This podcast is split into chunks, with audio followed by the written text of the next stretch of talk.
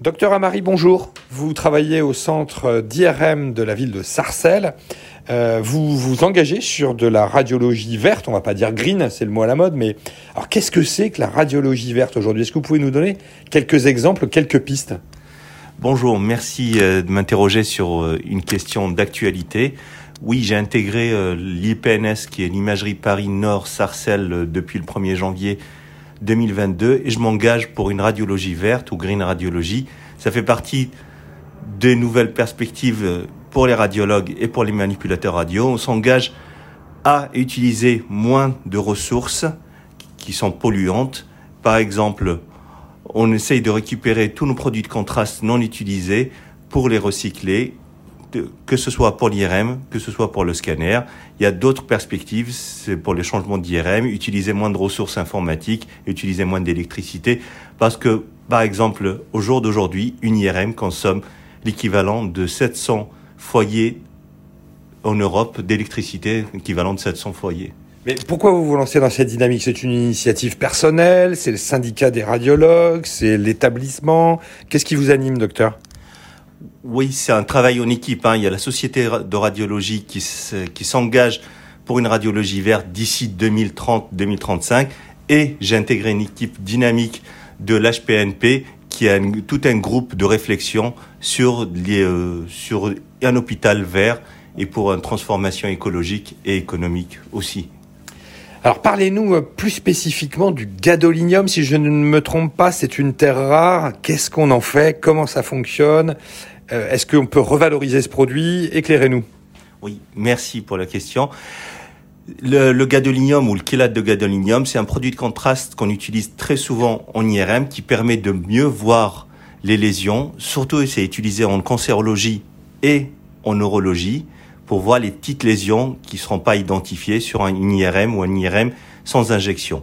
Ce gadolinium qui est une terre rare, qui est extraite généralement dans les mines en Asie, surtout en Chine, l'Europe est vraiment tributaire à 100% de cette extraction. L'extraction en elle-même, elle est très polluante, mais l'utilisation du gadolinium aussi, c'est polluant, car 100% de ce gadolinium est excrété par le patient ou qui reste dans les petits flacons après l'injection et ce produit-là est excrété donc par les urines et du coup il se retrouve dans la nappe phréatique et il est non recyclé par les stations d'épuration. Et si j'ai bien compris, vous avez réussi à faire une opération pilote pour récupérer euh, quelques résidus?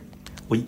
En association avec la Société française de radiologie et l'Université de Bretagne, on a une perspective de récupérer tout le gadolinium qui n'est pas injecté chez les patients. On injecte une certaine quantité, il reste dans les seringues. Au lieu de les jeter, et ce produit-là n'est pas incinéré, on essaye de le récupérer pour le revaloriser dans le cadre d'un consortium national. Super, et ça c'est fait partout ou c'est pour l'instant une opération pilote encore euh, euh, chez vous?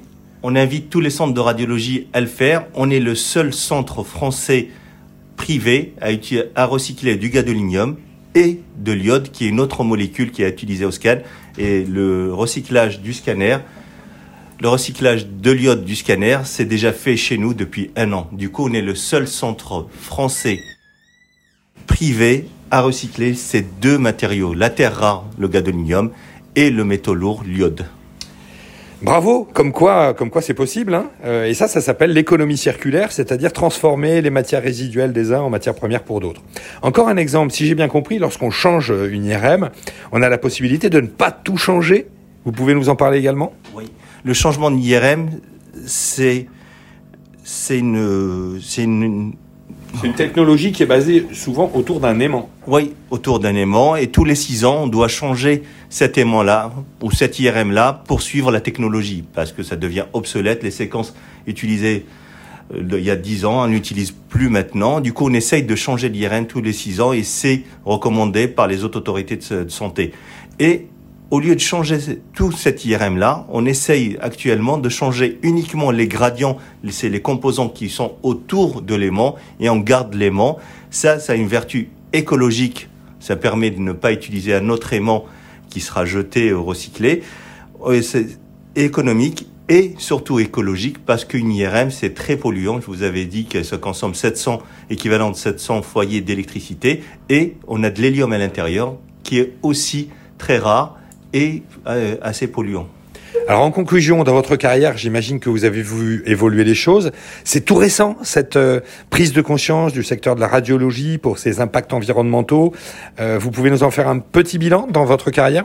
Oui, c'est assez récent. Hein. On en parle en radiologie depuis deux, deux, trois ans. On était surtout dans les perspectives d'avancer rapidement, avoir les machines les plus, les plus performantes, l'informatique le plus performant et le stockage le plus performant. Et ça, ça consomme beaucoup, beaucoup d'énergie. Et depuis deux ans, les équipes de radiologie on a aux États-Unis, en France et en Europe essayent de travailler sur des nouvelles réflexions pour essayer d'économiser et de faire euh, toutes avoir des perspectives écologiques sans perdre euh, dans notre vision que tout ça c'est fait pour les patients. D'abord, on ne doit pas perdre de qualité, mais on essaye de faire de l'écologie et de l'économie circulaire.